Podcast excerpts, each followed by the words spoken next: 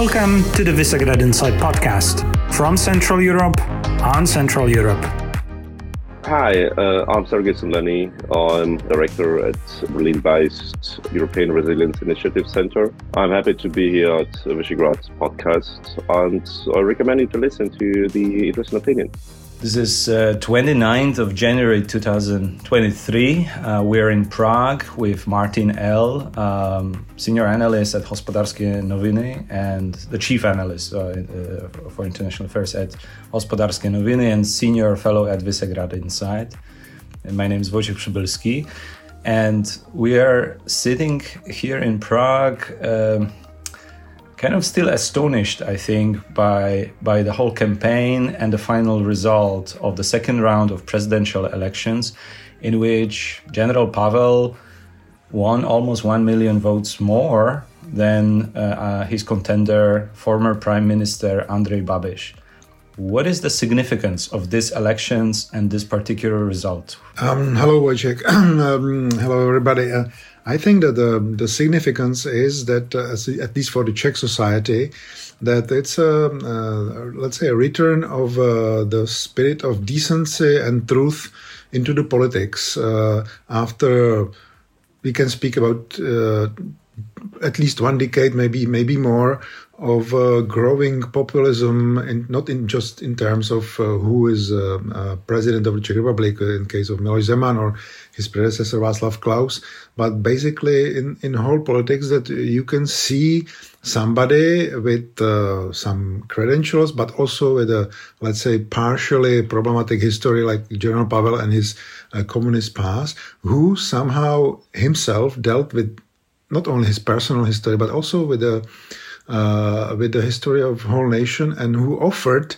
the path uh, towards uh, I would say future maybe it sounds uh, like too uh, uh, too too much, but he who offered a way that or, or, way how to fight with um, political populism and, and, and lies, and he stand firmly with his with his um, postures, with his opinions, who was uh, simply telling people even things which were not so popular, mm. but uh, which were more or less uh, like truth in a, in a sense that he didn't paint it himself into different colors than he is himself mm-hmm. first, and and second that he uh, really, uh, especially his, his uh, speech after in the in the afternoon after the results came out, that he in his first sentences, he was not speaking to his supporters, but the supporters of his contender, of Andrei Babiš, telling them that he's there for, for everybody and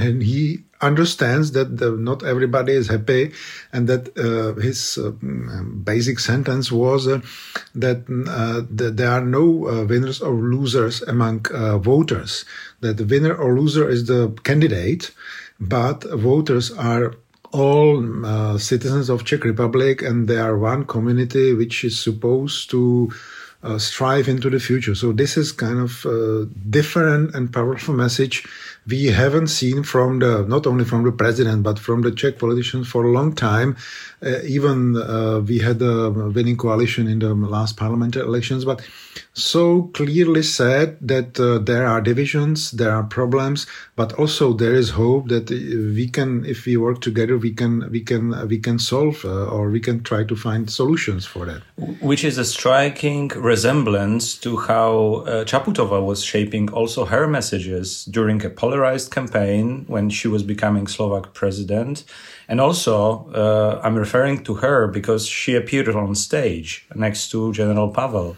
Do you think this is a, a more of a strategy that is now developing uh, as a way to counter populism in po politics through different type of campaigning, different style by by politicians that that has proven to be effective? Uh, I think that the, the, concerning the Čaputová case, there are a couple of things that uh, in General Pavel's stuff uh, there were people who are doing the campaign for Čaputová, so there was also this personal connection. So the direct uh, so, transfer so of experience, direct, direct transfer of experience of uh, not only campaign but also some political ideas. But also uh, you can now see that, um, that the, the future Czech president, because he will take the office on, on March 9th, uh, and and the current Slovak president can form kind of a Central European, you know, messaging pair, or how to how to call it, that if you do politic politics differently in, in a way that if you do it honestly, if you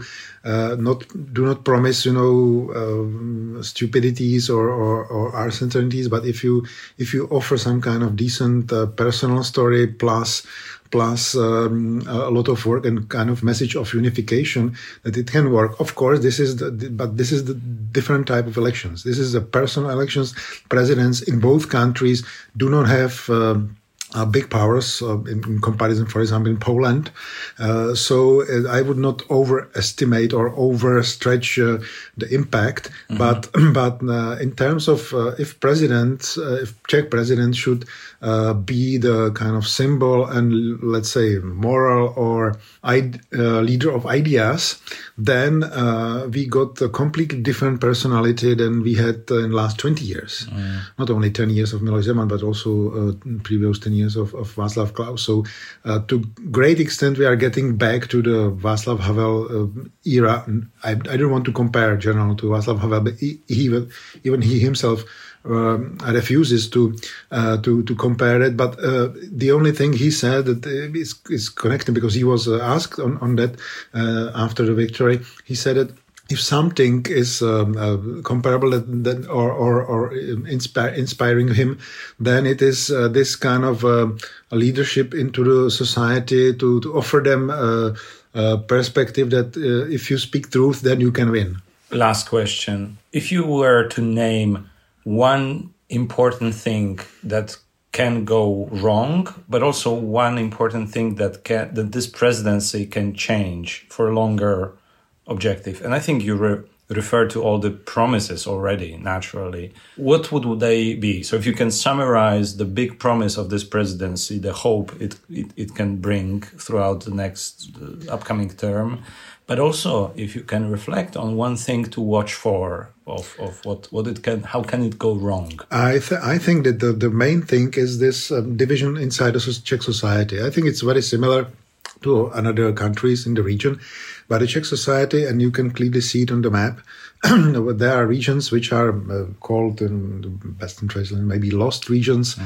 uh, especially in, in, the borderlands uh, or or in in, in Silesia, mm-hmm. where people really do not have good prospects. It's it's a structural problem. It has many it, it, it, it has many reasons, and many politicians are exploiting them. Even Andrej Babiš wanted to exploit this, mm-hmm. and he won in these regions. Yeah, we've seen the map. Uh, we've seen the map, and uh, but I think in both terms, good and bad or positive, negative, you know, outcome will be if uh, General Pavel will be able not to solve all the problems, but to and referring to Čaputová again, you know, uh, send a message to politicians uh, from the executive branch of power that this is a thing they should solve, uh, or they should they should concentrate on. They should do something on that. And I think that he already announced that his first uh, regional trip in, inside the Czech Republic in the office will be into Karlovarský kraj, which is the, one of these uh, lost regions. So I think that if he will be bringing attention to this problem, that will be not enough, but it will be kind of you know positive signal that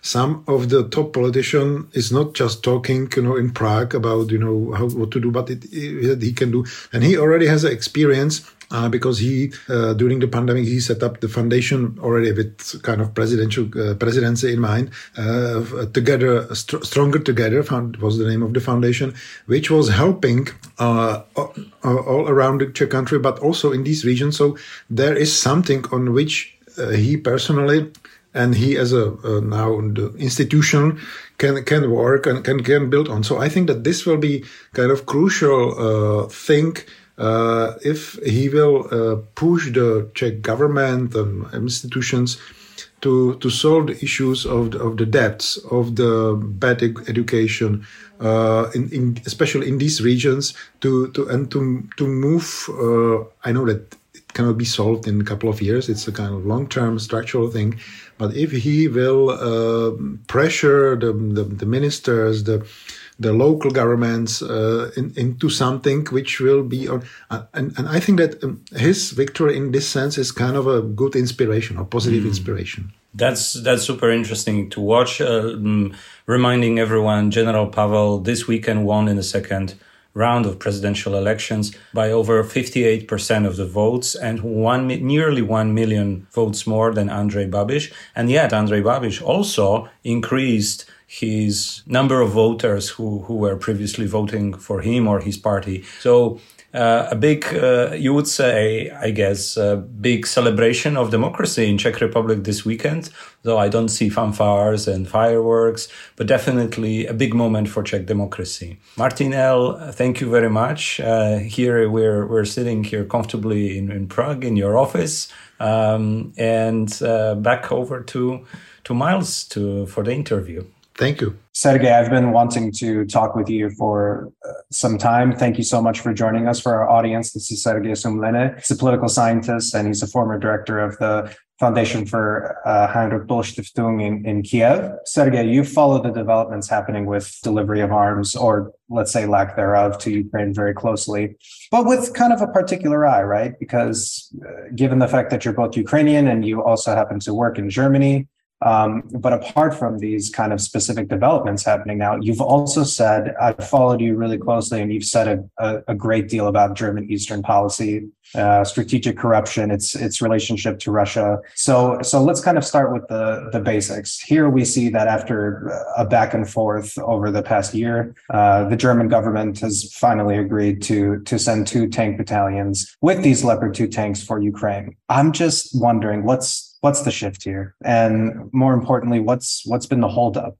I know that you've talked a lot about the sort of founding sins of german eastern and and its security policy. So does this play any part here? Well um, yes first of all thank you for having invited me uh, today. Like it's a great pleasure to to be with you on your podcast. Uh, i think we uh, yeah like we just see that uh, pressure work like it's so simple, like pressure war, because like the war is already it it lasts more than more than eleven months uh, of this full scale invasion, and all the time people in Germany and around Germany were continuously saying the the very simple basic send the weapons. The weapons save lives. You cannot oppose Vladimir Putin with diplomacy or only with diplomacy. First of all, Vladimir Putin and Russia must be severely beaten on the battlefield, and you cannot do it without weapons. So if you send weapons, it doesn't mean escalation because the escalation has already happened when Vladimir Putin has started his full-scale invasion and has ordered to genocide Ukrainian nation and uh, eliminated Mariupol and bombarded Kharkiv and wanted to take Kiev and raped people in uh, Bucha and Borodyanka and shelled with his missiles Lviv, Vinnytsia, Odessa, and other cities. This is escalation, and we can stop this escalation by pushing the Russians back. And you cannot do it without the weapons. So stop talking about like about the possible escalation and provocation and negotiations and uh, security in Europe with Russia and not without Russia, and send the tanks because the world has not ended when we sent the anti-tank missiles. The world has not ended when we sent the Panzerhaubitze 2000, uh, the artillery systems. The world has not ended when we sent the Mars 2 uh, multiply launch uh, rocket artillery system, and the world will not end when we will send the Leopard. So start to listen start listening to the nations who know the Russians, like the Ukrainians, the Poles, the Baltic nations, start to be like an ally, a true ally, and cooperate with your neighbors and with the US and help the Ukrainians to win this war. So in this like uh, Panzer debate, in this like tank debate, we had actually like three groups of uh, actors who pressured uh, the German government, and in particular the Social Democrats within this government and the Chancellor Scholz. And these groups were uh, the Poles, the Polish government, which actually, after all, like outmaneuvered and outflanked uh, Scholz, saying we will deliver the Leopards with your permission or without it. And I think it was a very good threat, like good in the sense of uh, practical. Like as a German citizen, I don't like my government to be pressured that way, but I think that it was a lesser evil.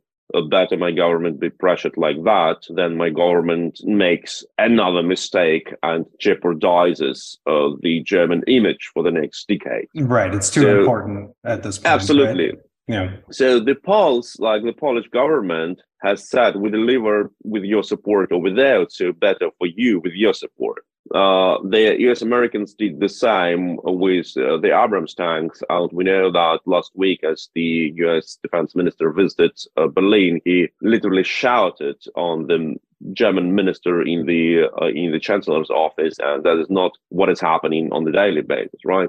And the third group were like the uh, German experts inside the country and the members of the German coalition, because we know that two coalition party out of three, the Liberals and the Greens, they they uh, literally they they said very openly that uh, Germany should not be an obstacle on the way of the tanks. And if the uh, Deputy Chancellor uh, Robert Habeck and the Foreign Minister Annalena Baerbock and the uh, representative of the liberals in the uh, in the defense commission um, who also said the same like when they all say openly to the media that Germany should not be an obstacle, then it is actually a very clear signal for Scholz that he stays alone with his stubborn like blockade. And after all, he did the right decision, the Scholz. Uh, now, the question is how sustainable is this decision? And I personally think that the pressure should continue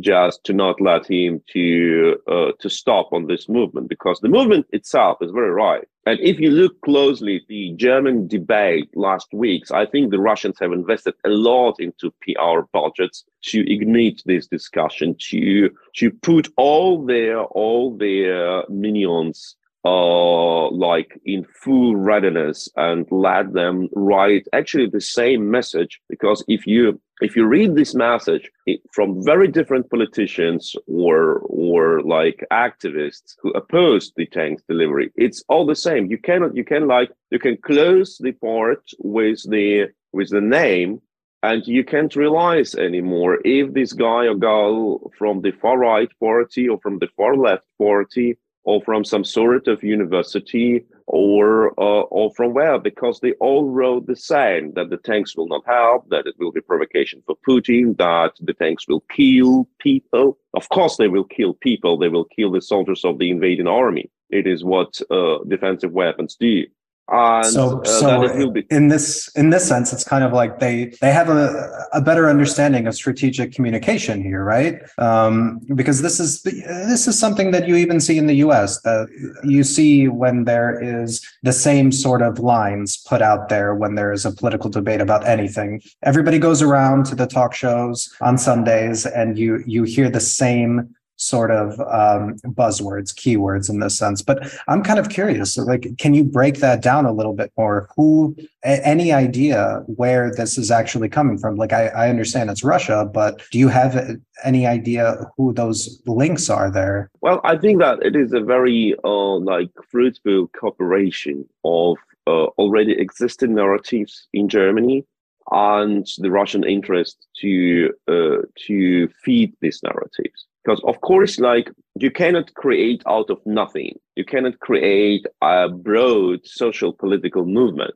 but you can support it and you can groom it and you can use it. So in this case like we had in germany since decades um, some sort of uh, mm, isolation targeted some sort of chauvinistic movement. Because when you see how these people look at the countries, let me say, between German eastern border and Russian western border, they first they don't see these countries as countries, and then they they they believe that these countries like are just not good as we are, corrupt, underdeveloped, uh, aggressive, stupid, you name it. Like it's all like the racist and chauvinist narratives, and it suits very good into this uh, idea of strategic cooperation between Berlin and Moscow in shaping of a better Europe without the Americans and with a control over the Central Europe, right? It is what the Nazis did with the Soviets in the 30s. It is what like uh, many people, uh, okay, not many, but some people in Germany still wish to achieve on that way or another way, push the Americans out because they only bring their stupid things with the democracy and with human rights and with all the rights. And they also very critical to what Russia is doing. And we can rise as a uh, super developed technologic nation Germany and uh, combine this power with the military superpower Russia and with Russian market and with the Russian resources, we can rule Europe. Like that is this simple idea and very attractive for for certain yeah people. that's that's also interesting that you say that because essentially there's this other element that i've been hearing that china is kind of employing the the same thing in this regard. So what i mean by this is just that china is trying to a lot of disinformation that i've been seeing and the mm-hmm. narratives there is, is that they're actually going along with this idea of the strategic autonomy of Europe um, mm-hmm. to basically essentially get the U.S. out uh, of the picture and just have you know Europe kind of on its own, so that China can basically influence that a bit. So I, yeah. I completely see that. I totally agree. Like this idea of strategic autonomy, like uh, it was maybe for, at some point was a good idea, but but now like it's just the undermining of the NATO. And if we look at Ukraine, what could we have to die without two nations which are like more or less okay one is outside of the eu all the time and another is outside of the eu i mean the us and the uk uh, the ukrainians would have fought this war uh, not alone but only with the support of poland and czech republic. Uh, that is not enough because both france and germany were very reluctant at the beginning if we would not have the US and the UK, the Ukrainians would have not got the javelins, the NLAWs, the HIMARS, uh, like and uh, another equipment, like the HARMs, uh, like anti-radiation missiles, which hit the radars it would be it would be tragedy. So now let me let me come back to this like uh, to this like way of thinking, this mindset, this Germany Russia strategic cooperation. So think like for many politicians and and people who share this idea, I, I still I think that they are minority in Germany, but uh, they they they're, not like non-existing. So for them the idea of like giving Russia, and I don't say Putin or Kremlin, I, I deliberately say Russia because for them, like Russia is something uh, holistic, something homogeneous, something marvelous, something exciting, what they want to have as their friend. Uh, giving this Russia uh, a part of Central Europe, like control over some territory of Ukraine, Belarus, other countries, influence in um in, in other regions or countries is very natural because first of all we don't give away uh, what is ours. And in exchange for that they got a powerful ally. You just you just supply uh, russia with technology and russia sells you cheap cheap uh, raw uh, cheap uh, resources and that worked like for decades because if you look at the at the structure of the german export it is actually it's not an export of a developed country. We don't sell that much services as other developed countries do. What we mostly sell is uh, is the the goods.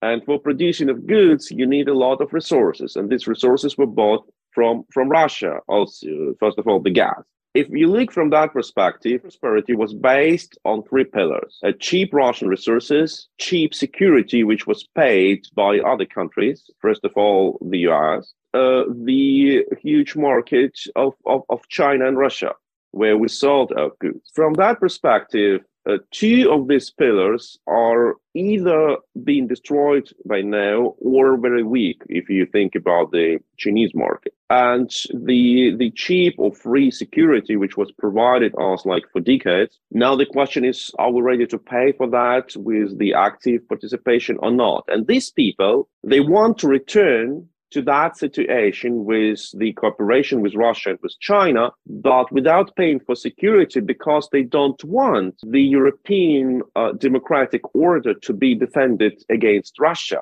because they believe Europe would be better with some sort of fusion with uh, the authoritarian, if not uh, totalitarian Russian regime. And the massive shift of thinking because they, they want practically to become a blacksmith, forgery, uh, uh, an arsenal of authoritarian of two authoritarian countries, of Russia and China. And they want to abandon our democratic values. And I repeat, our democratic values of free society, uh, open borders, cooperation with our neighbors, respect to our neighbors, European communion, all the things. They don't want to have it. They want hierarchy. They want once again hierarchy like in the time of, of the Prussian Empire. And that is what like gives them kick. Yeah, you know, this is it's interesting that you went this route because that was kind of another question that I wanted to I wanted to ask. Um, there was this sort of a lot of times now we kind of see that Germany has this failed Russia policy, and it's been it's been having this failed Russia policy for years. And I'm curious, obviously, to know a bit more. I mean, you you, talked about it a bit, but the the role that the industry actually plays here. So, is it too much to actually say that Germany's Eastern policy was written by industry lobbyists in this sense? And did this kind of spell the sort of demise of strategic thinking? Well, of course, like there was a certain influence of the of the business groups on the politics, but it is what you have in in in every country in every democracy because like it's only like totalitarian countries when the government tells the businesses how to feel. Like uh, th- that is why, for example, I, I, I totally oppose the idea that of this like Wandel durch Handel, this German idea like we trade with uh, unpleasant countries and through intense business exchange, we make them change. We bring our values to them. It was the same idea with Russia, the same idea with China. The countries which trade, they don't don't fight the wars. Like if we have our investments in Russia and Russia has uh, their investments in Germany or China, we will be protected by this mutual dependency from the Russian or Chinese attack. That is the most stupid idea I've ever heard. Because when your businesses are full in Russia or in China, they are dependent. They have invested their money, they have their interest, they have built their strategies of the development for the next decade, having these investments in mind. And if suddenly you have a conflict with this country, your businesses will come to you and will start to blackmail you and say, no, no, no, no, don't be so harsh against Russia or against China because we have our people there and we have our money there. And you will have to listen to them. They they employ your voters and they pay your taxes. But if China or Russia decides to attack us and they have their businesses which are fully under control and their businesses have invested in, in, in Germany, and every owner of the business knows that if he does things wrong, he lands in a jail or he disappears like uh, the guy from from the from the uh, AliExpress uh, or like like Khodorkovsky, he uh, disappears in Siberia, or like uh, now he disappears somewhere and they know they do what what the guy in Kremlin or in Peking tells them to do. And the guy in Kremlin or in Peking, he, he tells them, you stop all investments, you fire all the people, or you send us the client data, information, phone numbers, mobile phones, like email addresses, all the communication, everything you have on the German citizens, and we use them this data for military purpose. So it is not like a win-win situation. It is lose-lose situation, and both lose are on our side. And yeah. If we had this, if we had this Wandel durch Handel, then the Wandel, the change, happened on our side because we have turned weaker, we have turned softer. And after all, like like you have like you know like you have the the the, the region in Germany which is called Mecklenburg-Vorpommern, which borders Poland, like um, in the in the north. It is the region on the shore of the Baltic Sea, and it was totally infiltrated by the Russian businesses. Like uh, you have you have the the shipyards which belong to Russians. You have the uh, the factories which work with wood, uh, which belong to Russia and now like they had installed there the uh the the facilities of Nord Stream 2 pipeline it belonged partly to Russia that made the, the local government the voice of Russia because they knew if you have a city of Wismar, for example, with like 60,000 inhabitants and two biggest uh, companies which work in this city are both Russian and the Russians invest, the Russian investors came to that city when both of these companies went bankrupt and the Russians bought them, they actually bailed out the city of Wismar. And now the mayor of the city of Wismar knows when Russians go, the city will run bankrupt and the prime minister of the regions now of the region now that Wismar is one of the biggest city in the region. If that city goes bankrupt, the region, which is pretty weak economically, will have problems. So what this prime minister does, she opposes every idea of the federal government which can impact the Russian interests in Germany and in Europe. So they, they practically turn themselves into vassals of the Russian politics. By nature of their own citizens and their own what's happening in their own German cities and so forth. So I, I completely I completely understand that. I guess I guess from my perspective, it's um, you know, being based in Warsaw, understanding what has sort of been the history, let's say, between Poland and and Germany, but now you kind of even see the history that Ukraine and Poland has had, and sort of the shift unspeakable things that uh, Ukraine and and from both the Ukraine and Polish perspective, these these aspects that seemingly made this relationship very surface level have kind of I'm not going to say gone away, right? Everything's still there, but the dialogue is is essentially happening and and and this I think is something that certainly hasn't happened between Poland and Germany in this sense, right? And you know, we're painting a really grim picture. Uh, we see that there is a sort of reshuffling happening in the region, but I'm kind of looking to ask you what would you say would be the most ideal scenario in, in this case? The cooperation uh, between Germany and, and Central Europe, let's say specifically Poland. We obviously want one that's not based on this sort of German paternalism, but maybe it's this idea that we have to listen to those who, who were correct and who continue to be. Well, um, first, I don't think that the so-called these old social democratic guards of understanding with Russia and uh, naming the Russia our neighbor. That is like that is the typical word. Like Russia is our neighbor. Uh, indeed, Russia is not your neighbor. Your neighbor is Poland, uh, Czechia, uh, Denmark, Austria, you name them. And then the neighbor of Poland is like Belarus and Ukraine, and the neighbor of Belarus and Ukraine is Russia. That is how it works. But uh, they still like believe that they have like some sort of border to Russia. I don't think like they're old enough to remember it, but somewhere in the minds there is a direct border between Germany and, and, and Russia, which is ridiculous.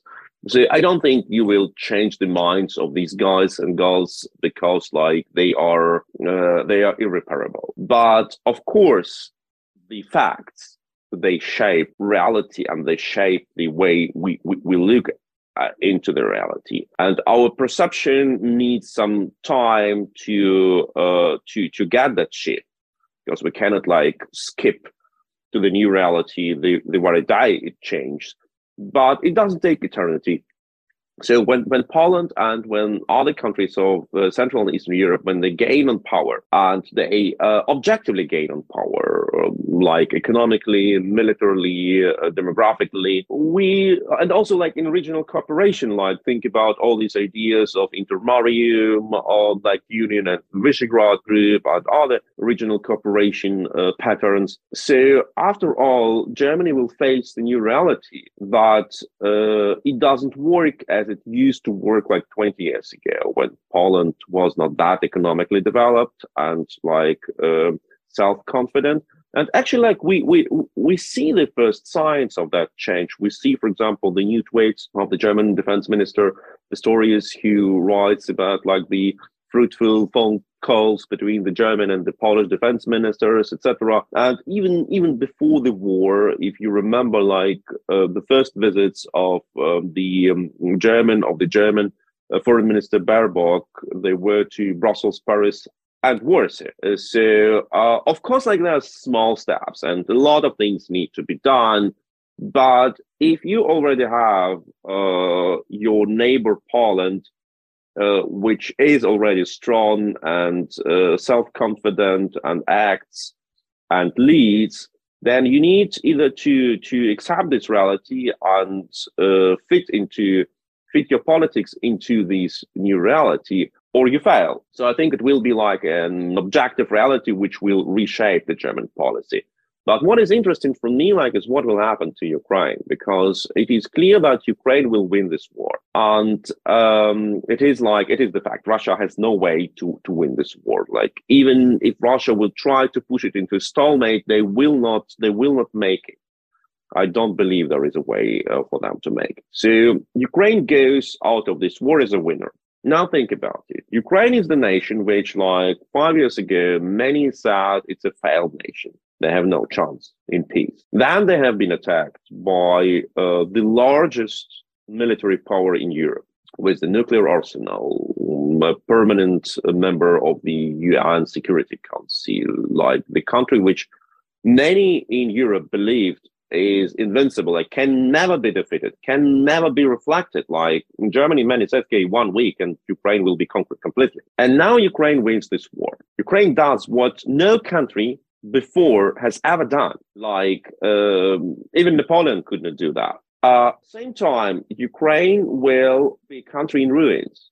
With a totally destroyed infrastructure, with some cities completely eliminated, and with very dark economic perspectives, like with uh, Uh, 15% of the population, maybe 20% of the population lost because they're refugees of the war or they have been deported to Russia or they have been killed, with a lot of people who are wounded without their limbs, and with tens of millions of people with severe mental trauma, like the mental trauma, which is only comparable to the one which people had who have witnessed the World War II.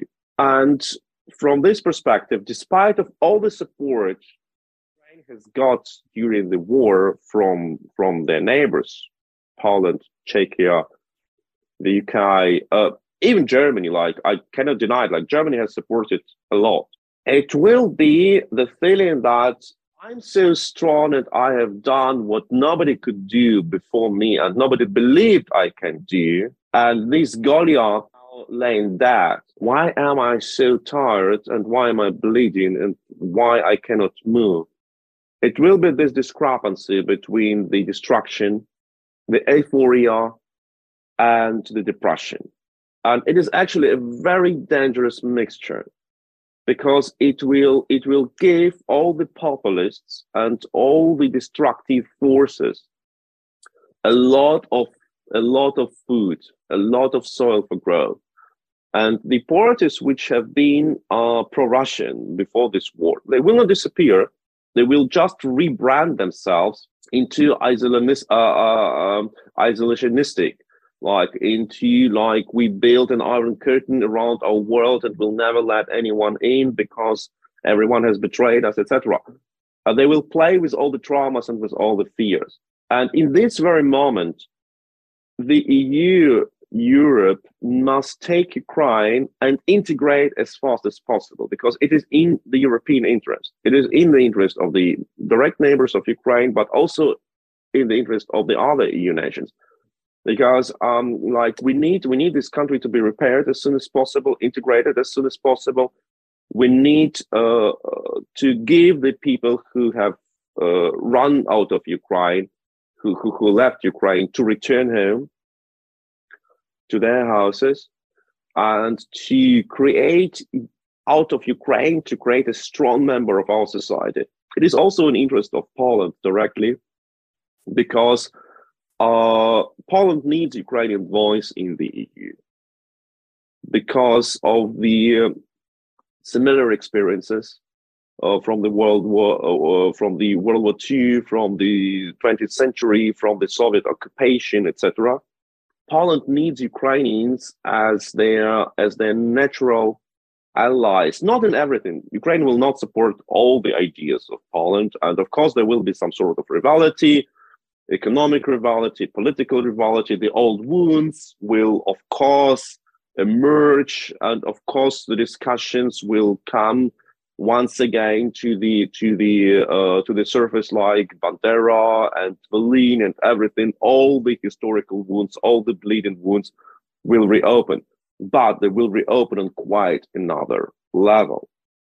And both nations will have the experience of cooperation up to that time and both nations will have a very vivid experience of being brothers and sisters in war, which they have experienced, of something from almost 100 years ago, I tell you, the vivid experiences will prevail. And in this moment, if Ukraine joins the EU and gets integrated with all the legal bonds, with all the political distribution of powers, it is important because this war also led in Ukraine to simplification of the political structures. And that is good for the wartime, but dangerous for the peacetime. And Ukraine will need a massive, rapid complete uh, creation of complex uh, uh, complex uh, complex political systems with all the balances and checks and with slow processes no fast decisions slow decisions uh, and that is also only possible within within the EU. Sergey, I'd like to thank you so much for for being here and taking time today. Thank you so much. It was a pleasure to talk to you. Thank you.